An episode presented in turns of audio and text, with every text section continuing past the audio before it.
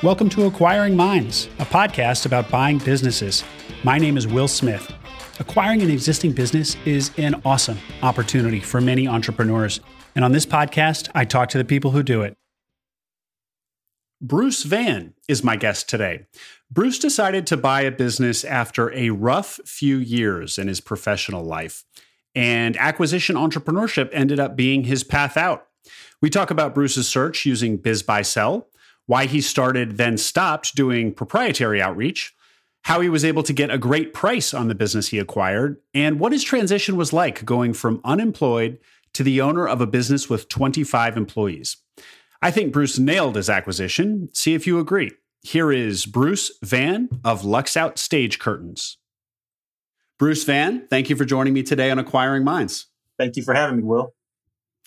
You acquired Luxout Stage Curtains a manufacturer of stage curtains. So this isn't residential curtains over windows in your home, but the really tall, heavy fabric ones that open and close during performances at theaters and churches and schools, wherever you find stages. So one of those really niche businesses that prob- you probably weren't even aware of before you saw the business for sale. At least I, I wasn't until I reached out to you. So you bought it two years ago, two years ago this coming February. And I know from our pre-call that things are are going well. So this is a really cool story. Um, and let's let's get right into it. Start us off with a quick background on you, Bruce. So take us up, give us all your relevant background, taking us right up to that decision to go out and buy a business. Sure, sure. So um, I went to business school, but prior to business school, I got a degree in uh, economics and worked for Geico in the product management uh, role. I liked that role, but I wasn't going to make much money there. It's just kind of the nature of the business structure or the business model of Geico. It's always about being the low uh, cost provider. So I wanted to go find something else, even though I love my experiences. Went to business school at Darden. Um, loved it. It was one of the probably the best two years of my life, and I got a lot of exposure to a bunch of things. And that was where I learned that just like you can go and buy a house with a note, you can go and buy a business with a note.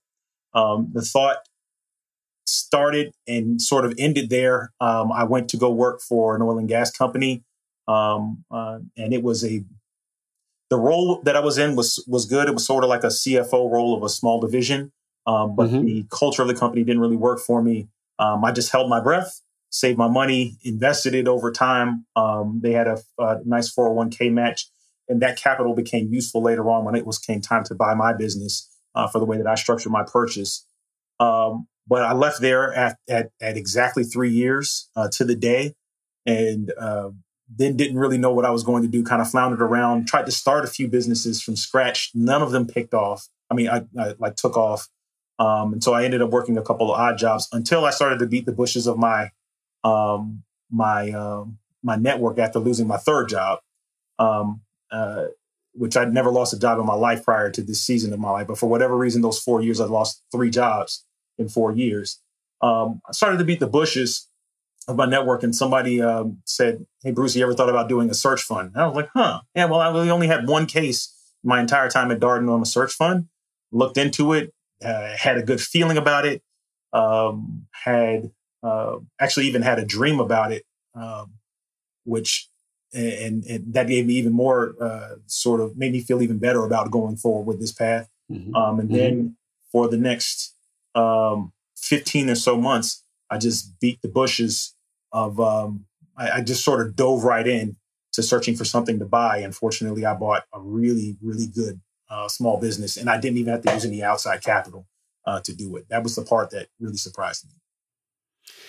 There's there's a lot here, so I'm gonna I'm gonna um, pick apart some of the, some of your story here. So first of all, Darden is UVA, University of Virginia's business school. This is important to me because I'm I'm a Virginia guy like you.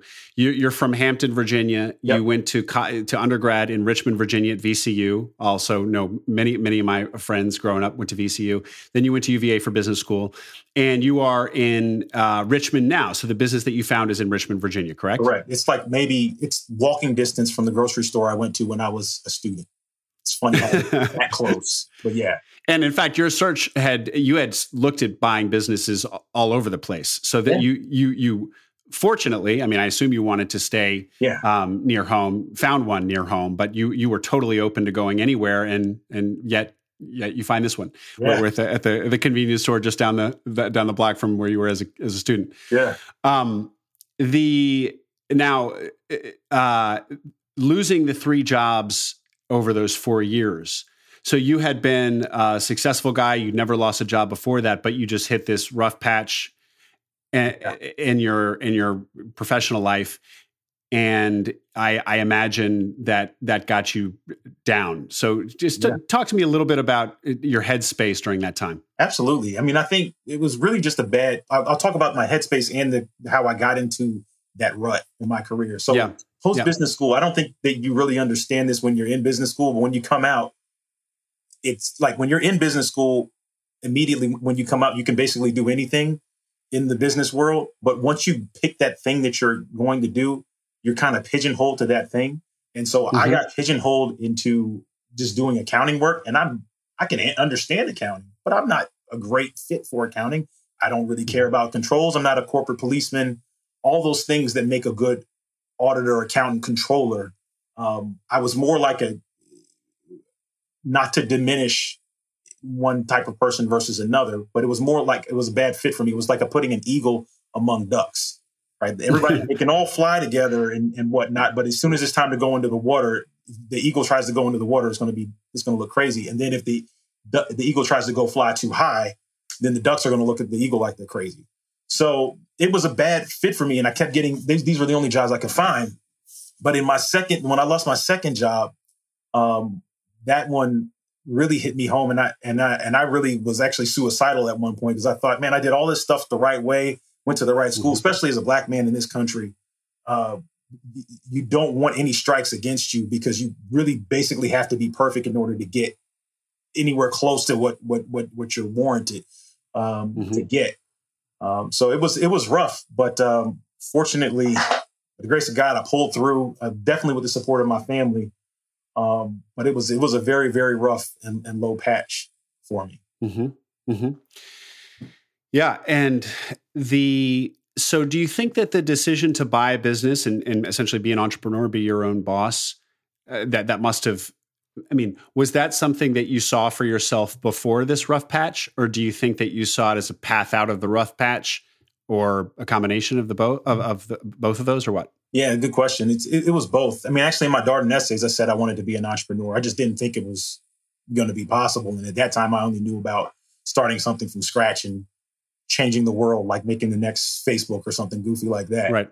Uh, but uh, so it was always in my my heart to do that. It just I just didn't know how I was going to get back there. And matter of fact, actually, when I was in high school, um, instead of going to get a job, what I did was I sold candy and drinks in high school and made a little profit every day enough so that I didn't have to go and work.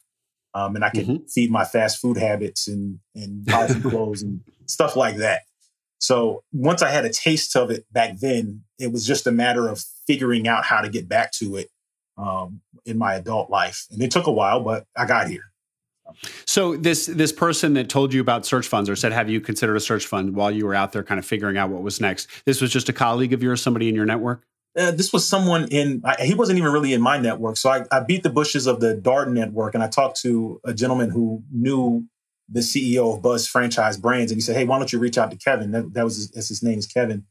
Um, and while I'm in Kevin's office, we're just talking because I was looking for work that was in Tidewater and there wasn't, there's, there aren't many like highfalutin, high finance jobs basically out there.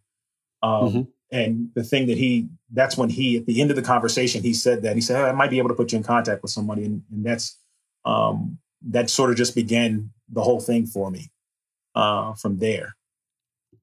And so you, this person mentioned search fund to you. You remember that from your Darden days, a case study at Darden. But what you proceed to do is not a, not the traditional search fund where Yeah. you raise money and with with the, the whole that whole structure and model.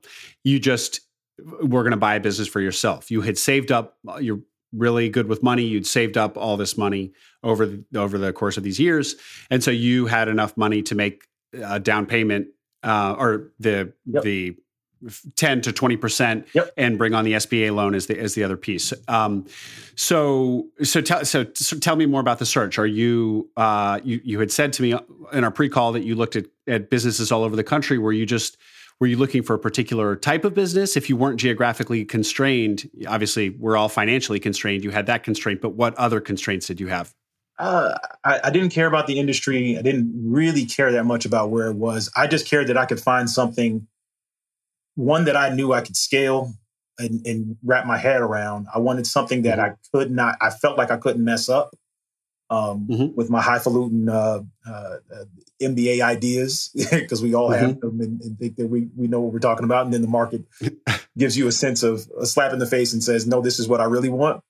Um, and then I wanted something that I could get at, at an acceptable multiple, right? I didn't want to overpay. I think if I, so for those three things, they they were very important to me um, in my in my search, and um, I think they they they suited me pretty well um, when it came time to have the end result. And so, did you were you just looking at biz buy sell, or did you reach out to brokers around the country, or what what, what were the actual mechanics of your search? Yeah, good question. So, I mean, I kept a I I, I didn't have a um, a CRM system like as like some searchers have today. And I, yeah. I, I, applaud those who who do that. I wasn't that sophisticated. All I did was put things into uh, a spreadsheet. Uh, matter of fact, it wasn't even a, a, Word. I mean, a Microsoft spreadsheet. I had Google uh, Google Sheets of, uh, of, of things just because I was that cheap. Not not even Excel, man. Not You're even using Excel Google Sheets. No. so, uh, but but I put everything in the spreadsheet. So I would wake up every morning um, and my now wife, she was my girlfriend back then. She said, "Oh my gosh, you don't have a job, but you are like working, outworking everybody I know with the way that you're you're searching."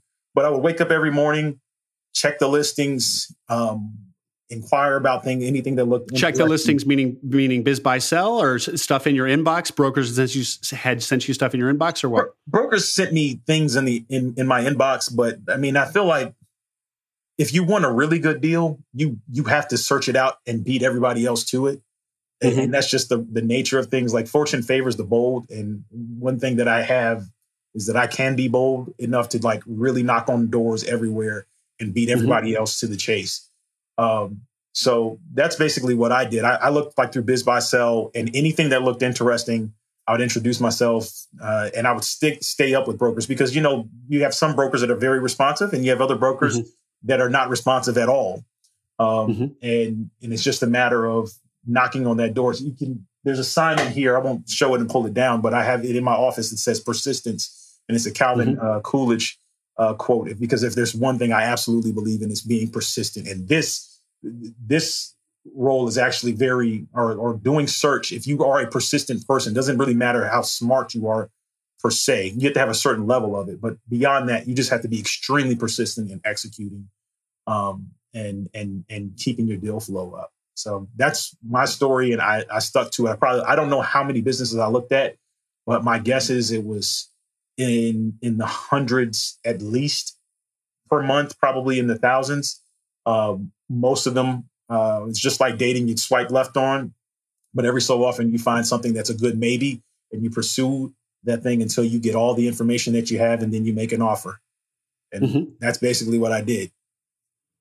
I, I uh, using uh, not to put too fine a point on it, but using biz buy sell primarily for your deal flow. And, yep. the, and, the, reason I'm interested in that is just because you know you hear people um, say you got to get off biz buy sell, you got to do proprietary search, and then you hear other Others, of course, say the proprietary search is a huge amount of effort with, without a lot of uh, response. Um, and you know, we're all on Biz Buy Sell anyway. I mean, it's a very alluring website. With, I mean, I'm, I'm constantly checking it anyway.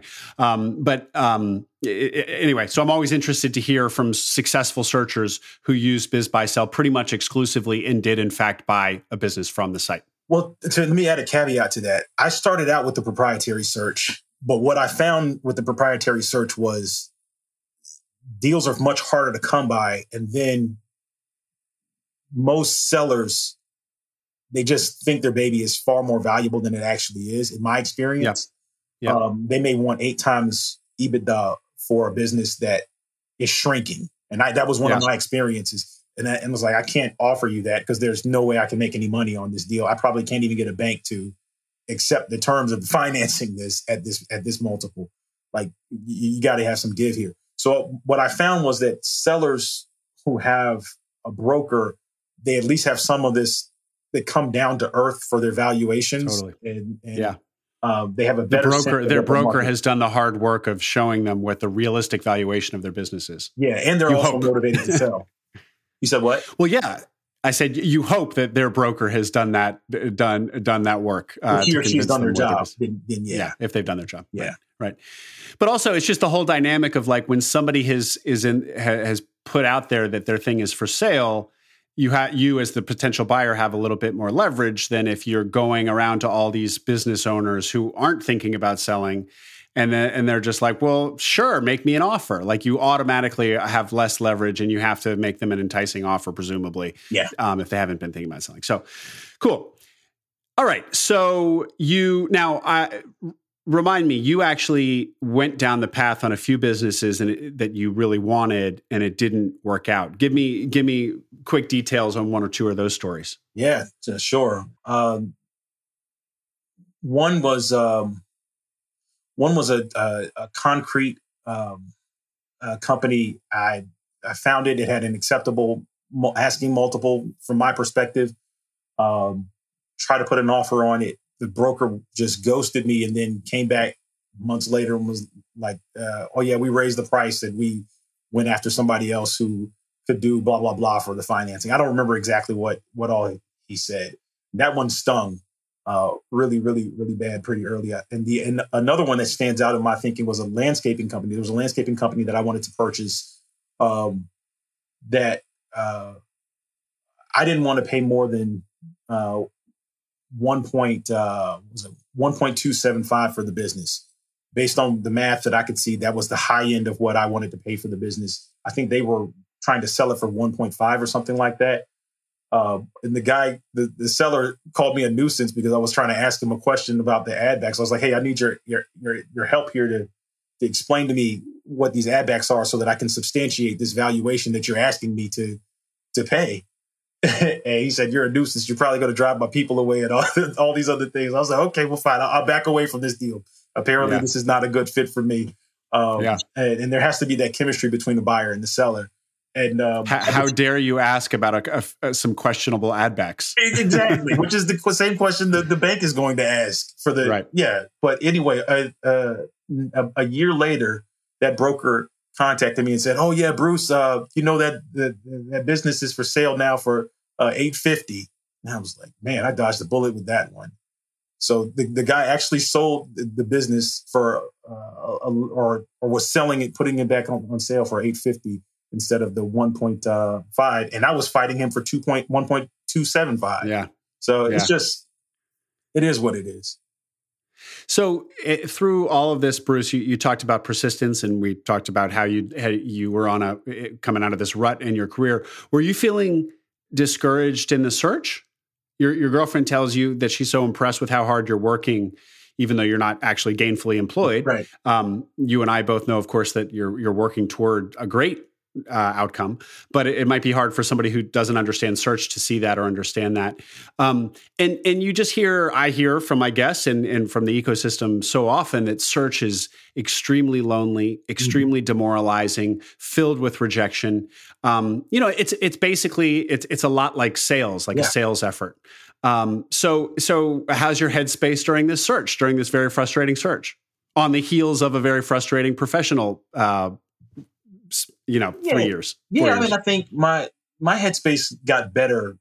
I mean, the, the headspace was the worst after the second job loss. After the, the third one, I was like, okay, these people are idiots, and I just don't fit in anybody else's company. That's what I kind of just walked away from under with with the understanding of, and so I knew, like, I knew there was something out there for me. I just didn't know what. I didn't know where it was, and like, plus also, like I told you, I had a dream for whatever reason when I first started to consider search fund, uh, doing a search fund, I had a dream one night that I was pulling my car into a parking space and whatever business I had bought in this parking space was in the middle of, of the hood somewhere. Uh, and, and, and it just so happened that the business that I bought is, is kind of in the middle of the hood of Richmond. So, uh, it, so I felt like I was on the right path. Um, uh-huh once I kind of got up there, I was like, okay, this is where I need to be. And and then after that, it's just a matter of sort of like I told you in the pre-call. It's like it doing this is just like taking a full court shot and it's just a numbers game. You put up as many shots as you can in a certain amount of time, and eventually something goes in. Um, if you do it the right way. Now, you want it to be a shot that you actually want to make because you don't want to overpay for a business, obviously. Yeah. But yeah. Uh, but that's that's really kind of how it is. So, I mean, I think my headspace when I started the search was much better. Um, mm-hmm. I still had like a lot of the bitterness from all the crap that happened to me, mm-hmm. but I was just like, okay, well, that happened to me, and I kind of have to move past that and go forward to to to to getting my own business. How long had you been searching when you found Lux Out, and then once you found Lux Out, how long did it then take to close on the business? Yeah, I, so I started my search in uh, November of 2018. It was November. It was no. I'm sorry. I really started it in in in January of 20, 2019 like officially. Okay. Um, found Lux out in July of 2019. Okay. And didn't close on Lux out until February of 2020. Okay. So so six all, months of yeah six months of searching, uh, and kind of just searching without really anything going anywhere very serious. Then at month six or seven, you find Lux out, and then another six or seven months before close. Yeah, because it took a long time to negotiate uh, it took like I had my signed LOI around I want to say Thanksgiving of mm-hmm. 2019, um, and then that's that, and then I presented that to the bank, and then it took a long time for them to uh, get all their ducks in the in the in the row so that we could uh, we could close on the business. So can you can you tell us about Lux Out? What what t- tell us a little bit more than I said in the intro about what it does, yeah. and then tell me about the size of the business and and any of the numbers that you can share on your uh, on its revenue and your offer for it, et cetera. Sure, sure, sure. So Lux Out has been around since the 40s um, in some form. It started out as a company called Tuckahoe Drapery Cleaners. Um, used to clean curtains, um, but now is in the business of manufacturing uh, stage curtains um, for for theaters. And our industry is very. What's attractive about our industry is that it's kind of geographically se- segmented. Uh, the nearest competitor to the north is in Pittsburgh. The nearest competitor to the south. There are actually a couple of competitors in the in North Carolina and one in South Carolina. Um, one in Georgia that I can think of. There's several in Florida, but we kind of mainly have a pretty good foothold on the mid Atlantic because there's only so much space in this business. And if mm-hmm. you don't know what you're doing when you're making stage curtains and when you're bidding them, you can mm-hmm. very quickly drive yourself out of business. I, I actually saw somebody do exactly that, uh, even in my short tenure uh, here. So the bulk of the business is the stage curtain business. We do it for new construction and we do it for the for replacements. Um, we have some things that are that, that are key differentiators from us from everybody else. For one, we have an online quote tool for uh, for our stage curtains. Um, so any person can go up there, and if they know the dimensions and the specs of exactly what they want, they can do that. My salespeople use the online quote tool, and then they quote it for the customer. Um, eh, we are, to my knowledge, the only company in our industry that has something that transparent. Um, the other thing that we have that kind of differentiates us is that uh, we make our curtains in a certain way that makes them safer and they look better. The folds or the pleats stay in the curtain from top to bottom uh, in a way that's a little bit better than than everything else that I've seen that's out there. Um, so that's sort of the key differentiator there. Then there's another part of the business where we make shades, um, um, window shades. We have a high end line of, of, window shades called Lux Out Shades, and we have a separate website for um, for that. Um, let's see, what else should I say about the business? Uh, we are for in terms of revenues, revenues are in the seven figures. I plan to grow it substantially, um, but hey, the, the the pandemic came and definitely changed some of those plans. But still, we're back in the we're now we're back in the place where it seems like we're we're on the path to growth again uh, as a company, just from what we've seen with our orders. The, I wanted a business that was hard to mess up. Um, mm-hmm. It was very important to me. Um, and one thing I also like about this business is that it has a long um, sales cycle, right? Like, so a school district may, or a, a construction company may decide to purchase their stage curtains two years in advance. Um, and then so the orders placed for that that amount of time. That's the long end. The high end of it is that long, but it may be shorter, especially for a school district. Um, and then we may make them, and then it will take a certain amount of time for us to make them and bill them and collect on the cash and everything like that. So even with the disruption of the pandemic, we still were were all right, and we had our best year in 2020 uh, as a company. Um, even though our orders uh, were down uh, substantially, and I don't think that's unique to us as opposed to anyone else. And then in, in 2021, we came out all right. We crawled forward, um, and now in 2022, it looks like we're looks like we're going to be in a really good spot uh, for growth um, as a company. As far as uh, what I paid for the company, I I gave you the number of what I was talking about for the um, uh, for the landscaping company. So you you could tell that I was looking for companies in the that were less than two million in purchase price. Uh, mm-hmm. Uh, that was just because of what I could afford at the time, based off of my savings. Um, but I got this company. The, the cool thing about it, I, I got this company at a, at an awesome multiple. It was uh, when when it was all said and done, it was at a two, uh, two times EBITDA uh, for a company that had been growing uh, pretty substantially. And I think part of the reason I was able to get that, actually, the main mm-hmm. part of the reason I was able to get that is because I looked in places that other people didn't look. Right? I think um, for larger targets, everybody's looking at larger targets. For one, and then two, um, uh, the broker had reported uh, cash flow, but didn't really understand that the cash flow that he reported was wasn't even EBITDA. It was the net income, and it was the net income after the previous seller and his wife um, paid themselves a salary. So mm-hmm. I, that's how I was able to get it at such an aggressive. And because of my digging and my persistence, I was able to find, oh, this is like a great deal. And I can't believe anybody else, everybody, anyone else passed o- over this deal uh, based on the terms that uh, that I was able to get it for. So, so the broker underpriced yeah. the business essentially. Yeah, hmm. yeah, by by a lot. And what that did for me was it made it so that the moment I purchased the company, my net worth went up substantially, um, which was great.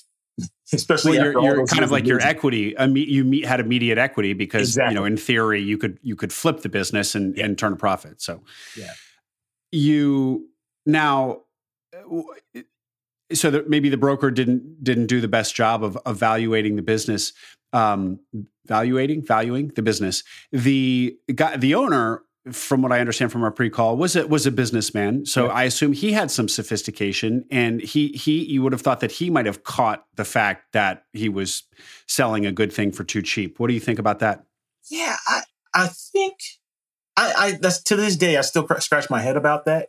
Um, I think he was just more at a place where he wanted something in his lifestyle as opposed to worrying about what he sold the business for. Yeah. Um, he wanted to make sure he left it his, him and his, he wanted to make sure he left his baby and his staff with someone who was really going to care for it. And I think that that's that's that's one thing. The other thing is when my my business is very it's not very capex heavy, but it's very mm-hmm. labor intensive. And because it's mm-hmm. very labor intensive and there's such this long sales cycle and this long cycle to collecting cash, there's a large portion of the balance sheet that is dedicated just to working capital.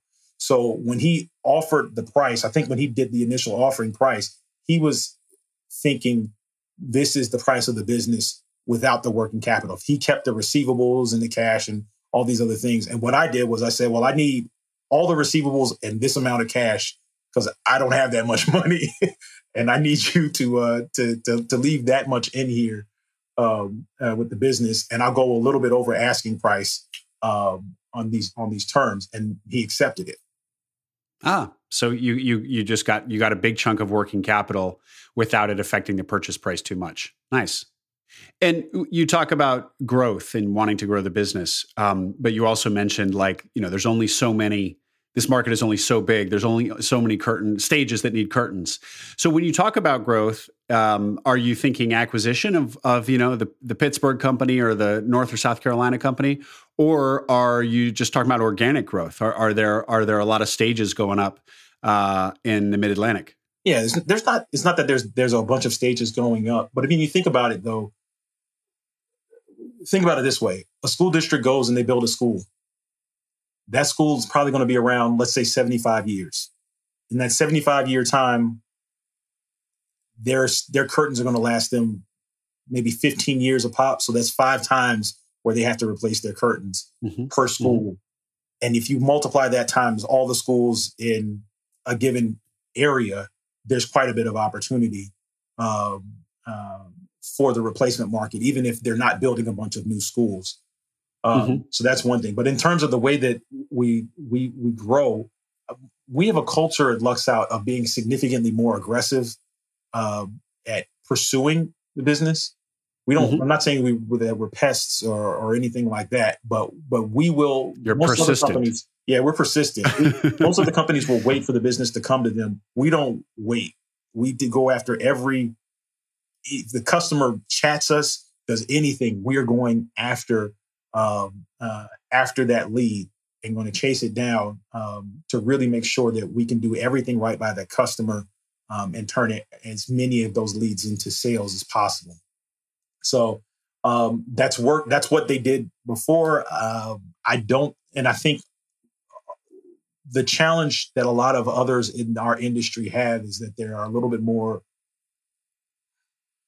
because because they've been around for a while. It becomes easier to, to be more complacent complacent with the business yeah. model. Um, yeah.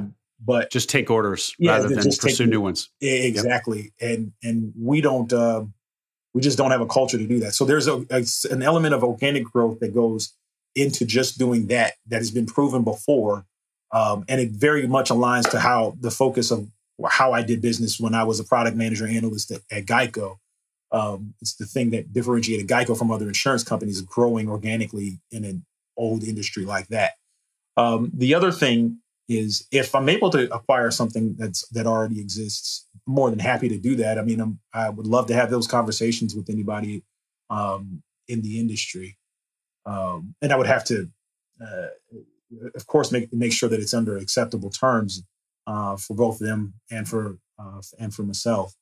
Um, but but yeah, that's that's how we'll plan to grow, and we'll see. We'll see exactly what happens. Everybody has a plan, and then you get punched in the face. That's what Mike Tyson said. But uh, well, but you, have been in the, yeah, you've been in the business for two years now. Two years next month. Yep. So, um, what, what how has it been compared to um, you know what you hoped and, and, expected before you actually bought the business and got in the seat. Matter of fact, I found you because you posted this great um, essay on SearchFunder uh, shortly after you bought the business, talking about you know what it, what, what, that transition was like. Yeah. Uh, it was really great, but that was very shortly after you'd gotten in a seat. We're now you know a year and a half or almost two years later. So yeah. so talk to me about how how things are compared to what your expectations had been. Yeah, it's it's the I will put I would say these two years have been the best of times and the worst of times uh, simultaneously. They've been the best of times because the money I made my first year, I more it, it made up for all the crap that happened in the other years of my life where I just wasn't making it was blew my mind. Um and and that was that was great. Um and to be able to be preserved for the business to be not just preserved but preserved and thriving uh, during that mm-hmm. time that that was really really way more than what I thought it was going to be. Um, and I think that's part of the reason why when you p- purchase an existing business, you want something that is growing and doesn't require a ton of capex in order to continue to grow. Um, I think mm-hmm. that's one thing that a lot of searchers um, should probably give some attention to because um, I, I, really lucked out when when it when it came to that. And it's been the worst of times, just because I mean the orders fell substantially. Like I said, um, during that year, even while we were doing very well. So, um, and I won't say the, the, the exact percentage, but it was it was a it was a lot, and it was enough to to be to be felt. Um, I would say that second quarter of 2020, we like it was nothing was happening. It was sort of like we were just uh, a, a, ship without a paddle at certain points, and then it kind of came back, and then it came back full force. Um, and then the other thing that I would say is like there's a lot of opportunity in certain markets that we had previously we had sort of dipped our toes in, and now we're diving right in um, to. And I won't go into what those markets are unless the competitor hear me and, and do exactly what I'm doing. Um, but what we we we think we found the secret sauce um, to to entirely new markets. Yeah, to entirely new markets and to uh, growing um, the business substantially. I wouldn't be surprised if we. I don't know what this year is going to hold, especially with the with the Omicron variant. But if I, it would not surprise me at all if we grew twenty five to fifty percent this year, um, which is really good growth, especially in the old boring industry, uh, yeah, like like my own. The size of the business in terms of employees, what what is what does your staff look like? How many oh, folks? Yeah, about twenty five folks. 25. Yeah.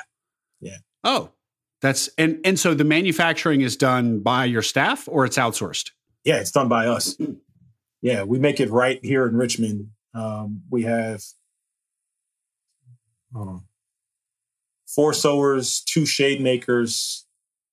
Uh, in Richmond, we have two salespeople, two customer service people, two installers, and then we have staff in um, in uh, in Texas and North Carolina also.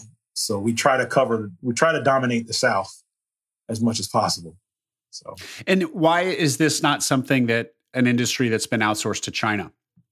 Oh yes, because it's next to impossible to do. That's a good question. Yeah, and that was one of the that was one of the questions I had when I was looking at the business. It's the lead time of so every stage is different. So in order to do our business, you have to have someone that not only pursued the lead, but actually went out to this. Usually, I mean, you can have you can train a, a, a drama teacher to measure. You can walk them through how to measure a curt. I mean, uh, measure a stage. But usually, you want a professional out there who says, "Oh no, we need this kind of fabric. We need this. This is the structure. This is how it's laid out. This, that, the other, blah blah blah." And then they can send the specs to the workroom. Now, if the workroom that made it was in were in China, that would be a nightmare scenario unless they could get everything perfectly uh, done, right? Like everything that's in that person's head is right on the paper, and mm-hmm. there isn't much need for back and forth communication, for clarity, for things that can go wrong, all these other things. And if it came like from the from East Asia, they could make it, but if they do did something wrong, like say for example, they made the curtains three inches too long, well, yeah. then that has to go all the way back to China. Yeah. And yeah. and then come back and then hope that it works again. And so because we're closer to our customers, um, and every stage is different, that's why I have a business. Yeah. It's, it's pretty hard yeah. for it, it'd be difficult for like an Amazon to come in and do my business or or or uh, anybody else that you can think of just because of the nature the because of that nature of it it's so sort of custom and there's so much back and forth and there's so much room for error. Yep. So just give us a sense, just roughly. I know there a lot of variation. How much does your typical school auditorium stage curtain run? Yeah, it, it varies. Um, it depends on the size of the stage. I mean, for an elementary school, you're probably looking most elementary schools um, to replace their curtains is probably going to be four grand. It's my guess. Mm-hmm. Mm-hmm. Um, to put the track up and, and do all that other stuff, it's going to be significantly more expensive because putting track, which is what the curtains hang on, is a little bit harder and def- and it's certainly harder to do to do the rigging, which is done at new construction. Um, but as the school gets bigger, middle schools will be, we'll say, seventy five hundred to eight thousand, something like that, and then high schools are probably going to be usually, excuse me, high schools are probably going to be somewhere in the neighborhood of uh, 10 to um, 10 to 17,000, mm-hmm. depending on the size of the high school and the number of curtains and things like that. Um, and then larger auditoriums, they can become very huge. You can spend, you, they, we just did a job uh, in, in Richmond. Actually, uh, uh, we just did a job at the Main Street Station um, mm. in Richmond, uh, which is where the uh, the the governor elect is going to have his, I guess, he's swearing his or his party or something like that. He's having some event there in a, in a few days once he gets sworn in. Um, the guy who uh, did all this upset in the politics of the country, and everybody was looking at Virginia. Um, yeah, but he um, he's doing it there, and that was a I won't say the price of that job, but that was significantly more expensive than the most expensive high school I've ever we've ever done. So it just varies like that. So when we see that guy giving his speech on TV and in the background is a pulled curtain or maybe a closed curtain, yep. we'll know where it came from. You will know exactly where it came from. Yep, that came from cool. us. Yep.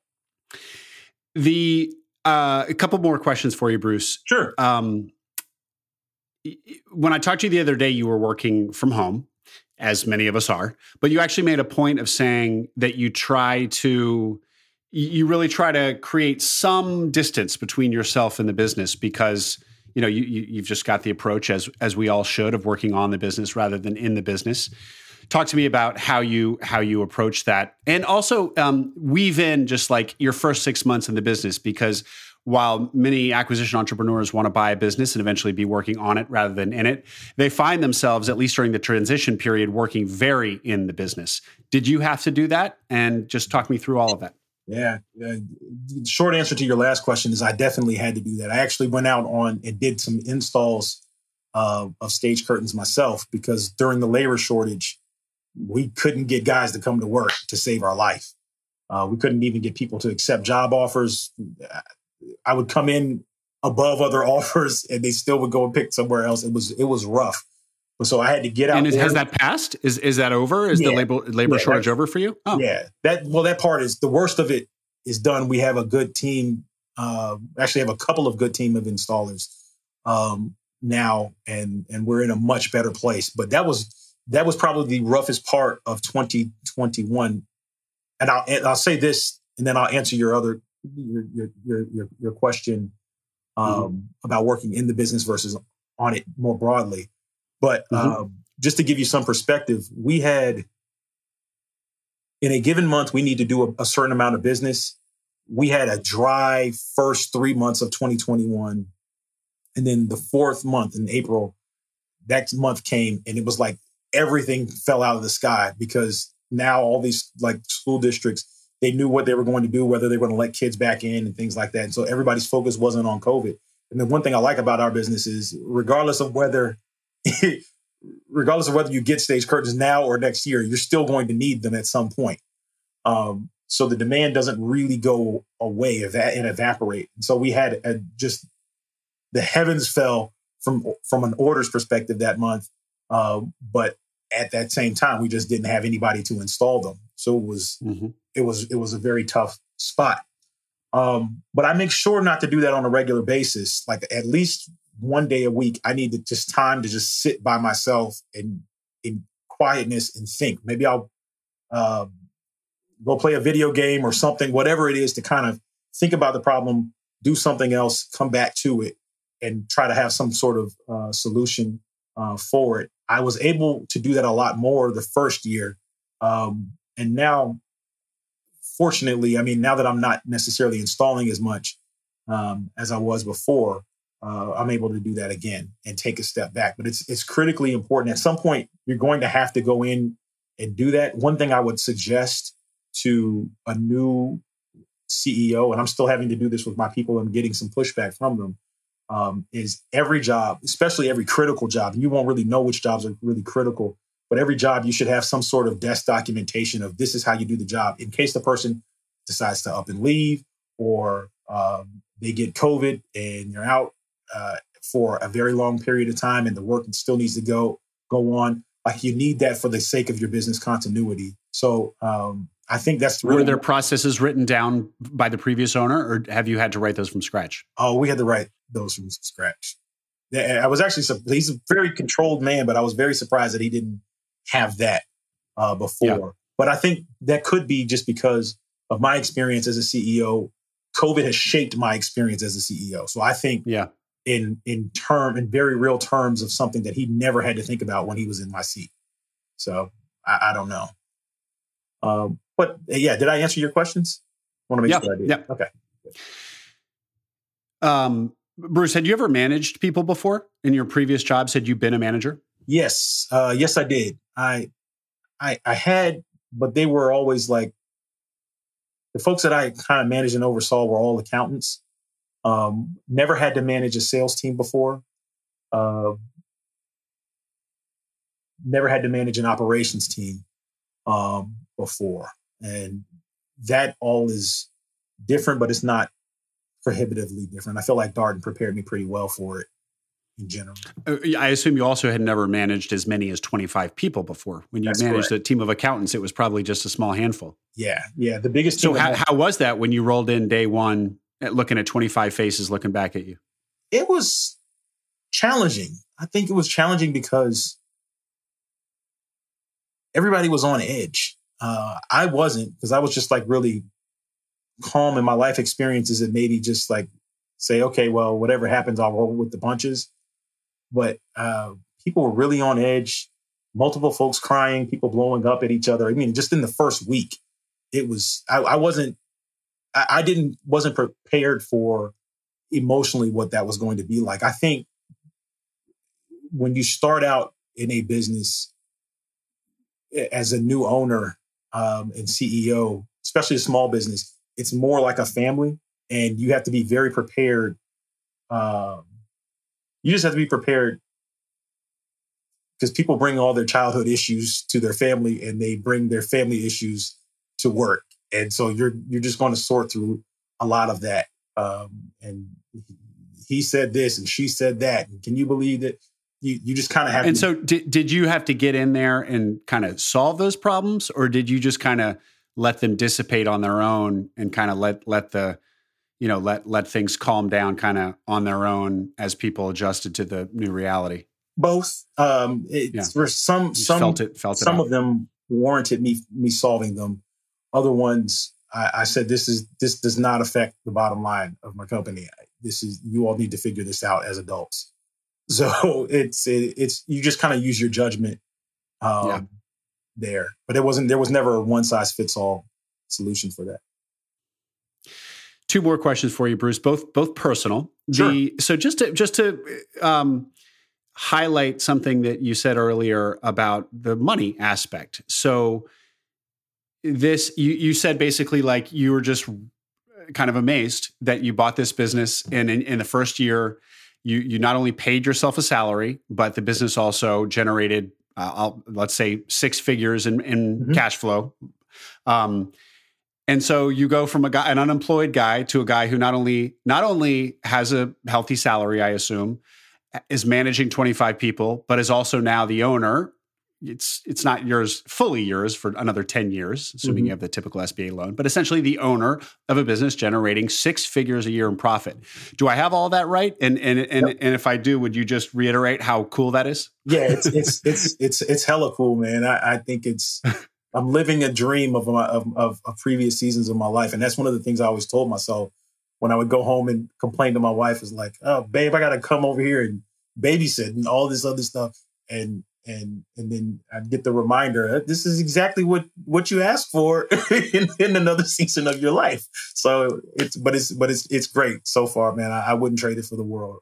I, I love and, it. and do you feel like acquisition entrepreneurship that kind of was the path that was waiting for you when you were going through those frustrated years of getting laid off or fired or whatever Yeah, Yeah, I think I should have done this a long. Well, I mean, I think I did it at the right time for my journey. Because I mean, if I had done it prior to when I did it, I probably would have been more arrogant.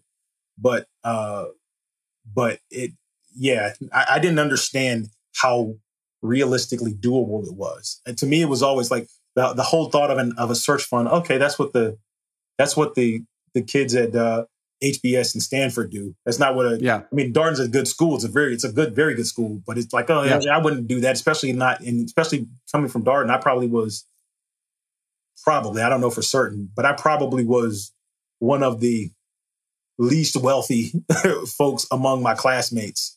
So it really, uh, I wouldn't have thought that I was going to even be able to do something like that.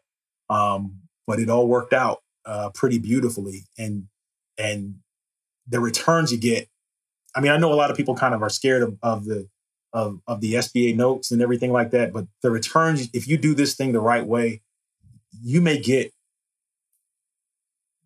you may legit get a four or five hundred percent return and have to pay six percent on the capital, and Mhm. that difference you keep. Mhm. So it's a, it if so if you find something that's relatively stable, just go for. I to, to me, I think it's worth it to just go for it. Mhm. So Great. Last question, Bruce. In your in your uh, post that I referred to earlier on Search Funder, you made a point of saying that here you are in Richmond, Virginia. Yeah. Which during the Civil War was the capital of the Confederacy. Yeah. You're an African American man. Yep. And you just you just made a, a very personal and very historical uh, point about all that. You, can you can you kind of reiterate that for the audience? Sure, absolutely. I would love to.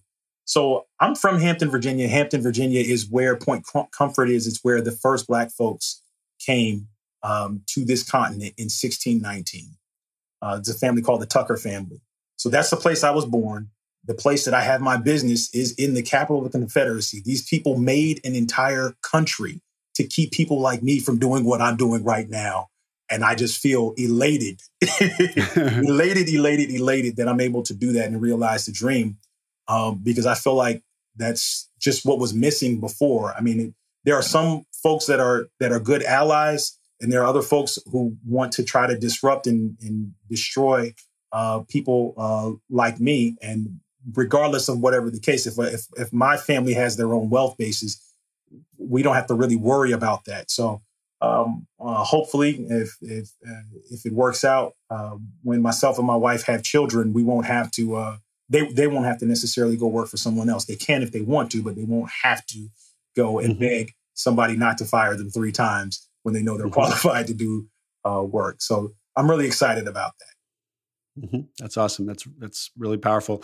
And do you, is there any um, thing in your search that, as an African American man, you felt made your search different than it would have been for somebody like me? And that and that maybe somebody else in the audience who's black or person of color listening to this should know. Yeah, absolutely. I mean, I think, and I sort of talked about it earlier. I think the guy with the lawn care, I mean, with the uh, landscaping company, when he called me a nuisance, I think he just wasn't used to black people asking him questions that he didn't want to answer.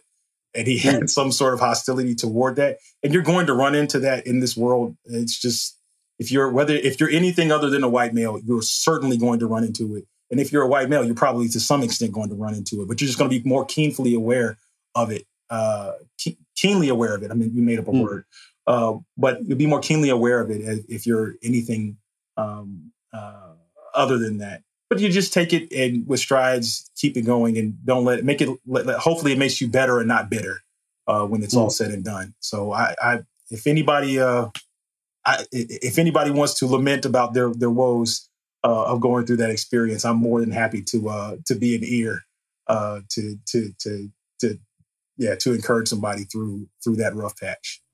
Well, perfect segue. How can people reach you, Bruce? What's the what's the best way to get a, get a hold yeah. of you? Best way to reach me is B Vann. So Bruce Vann B uh, V A N N at L U X O U T dot com. And um, yeah, love to hear from other searchers. This has been really uh, a fun interview, Bruce. Thanks a lot. All right. Thank you, Will. You have a good one. You too. Bye bye.